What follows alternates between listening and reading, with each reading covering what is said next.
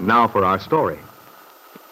It was a gray, dreary morning in Chicago, but Dell Shipley's apartment was pleasantly warm and cheerful with that smart sort of gaiety which can be achieved by a clever interior decorator. Faintly, Dell could hear the sounds of activity from below, for her living quarters were upstairs over the Golden Peacock, the nightclub she'd been running successfully for more years than she liked to remember. The cleaning women were busy down there now, sweeping up cigarette stubs, straightening tables, waxing the dance floor. They went about their task with silent matter-of-factness in the bleak gray light which filtered through the heavy draperies. Tonight, with the lights, the music and laughter, the fragrance of perfumes and flowers, the place would come alive and Dell would move about, acting her part of hostess, making it go.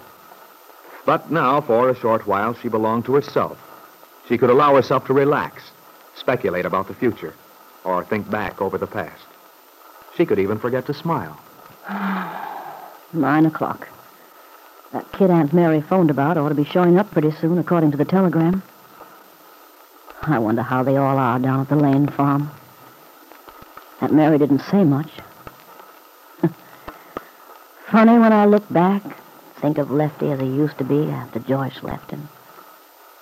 He was quite a guy in those days. Now he's turned into a dyed-in-the-wool farmer. I hadn't kept yapping at him, telling him he ought to look up his kid, find Peggy, maybe everything would have turned out different. Oh, I'm not sorry, really. Lefty's happy. And he seems to be. He's got a home. He's got Aunt Mary to sort of look after him, and Peggy. Peggy. I suppose she'll always stand between us. I guess I've really lost him. And all I was thinking about was his own good. Sure, I didn't want to take the rap for something he hadn't done. I couldn't help it if Peggy got herself into such a spot it looked as if she was mixed up in the murder. But I was supposed to stand around and let him throw his life away. Oh, well. What's the use of thinking about it? Doesn't do any good. Come in.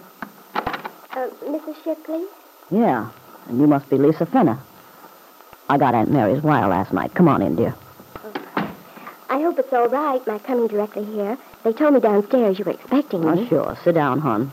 Oh, thank you. Yeah. Have some coffee? Oh, no, thanks. I had breakfast on the train. Oh. Well, I'm going to have some more. This is the only time I have to myself all day. I sort of linger over breakfast. I was just telling myself I ought to get dressed before you arrived so I wouldn't be such a mess. I couldn't get up enough steam. Oh, but you look very nice. Oh, now, look, Lisa. If we're going to get along, we'll have to be on the level with each other, so don't try to kid me. I look awful and I know it. Mrs. Shipley, I... Well, I wanted to tell you how much I appreciate your giving me this interview about a job. Since I stopped dancing, I've sort of lost track now, of relax, things. kid. If there's anything I can do, I'm happy to do it. You see, Aunt Mary's a good friend of mine. If she's pulling for you, I know you must be okay. And don't call me Mrs. Shipley. Just call me Dell. Everyone does. Oh, well, thanks. How were things at the farm when you left? Everything under control? Oh, just fine. They're such lovely people. Well, they sure are. All of them. Aunt Mary and Peggy and Lefty. But I don't suppose you saw much of Lefty. He's usually out working around the farm, isn't he? Yes, but even so, I got to know him pretty well. What did you think of him? Think of Lefty? Oh, I like him a lot. He's got such a funny sense of humor. Yeah. I thought he was an awfully nice old fellow. Old fellow. Yes, I guess he would seem like an old fellow at your age. Oh, I almost forgot. Aunt Mary gave me this letter for you. I guess it's a sort of letter of introduction. Oh, yeah, I've got it right in my bag. Thanks, hon. Well, I'd better go in and put on a face. Will you excuse me? Won't take long. We can talk over details when I come back. Surely. You just make yourself at home. Oh, I will. Thank you. Hmm, seems to be a nice kid. Good looking, good figure. Well, perhaps she'll work out all right. Well, let's see what Mary has to say. Dear Dell, thanks so much for. Mm-hmm. I'm very anxious not to lose track of this girl. It's just an idea, but I think she may be a clue to something here in Wakefield. Wonder what she means by that now. So please keep in touch with me. I do hope you can see your way clear to come down before too long. There's something I want to talk over with you. I think it will interest you. Lisa's a lovely girl, and I believe she's quite a fine dancer. She's very unhappy at present, but if you can only get her started. I don't know what it is that's troubling her, but you may be able to. Some unfortunate experience which has left her with no faith in her own abilities. Anyway, Dell, I know you'll do the best you can. My love to you and Lily Mary. Ah, nothing about Lefty. Oh, well, I suppose there's nothing to say. Wonder what Aunt Mary means, unfortunate experience. Well, we'll see what happens. No use looking for trouble. Meanwhile, in the other room, Lisa Fenner waited patiently. Mrs. Shipley's awfully kind. Just because I'm a friend of Aunt Mary's. It's nice of her to be willing to talk to me. Oh, but I mustn't forget to tell her how long it's been since I danced. If only I was sure I could do it. When I think of getting out there performing again, it scares me. It wasn't very long ago that I said goodbye to Paul here. And now Lance is here. So many memories. So many. Dell?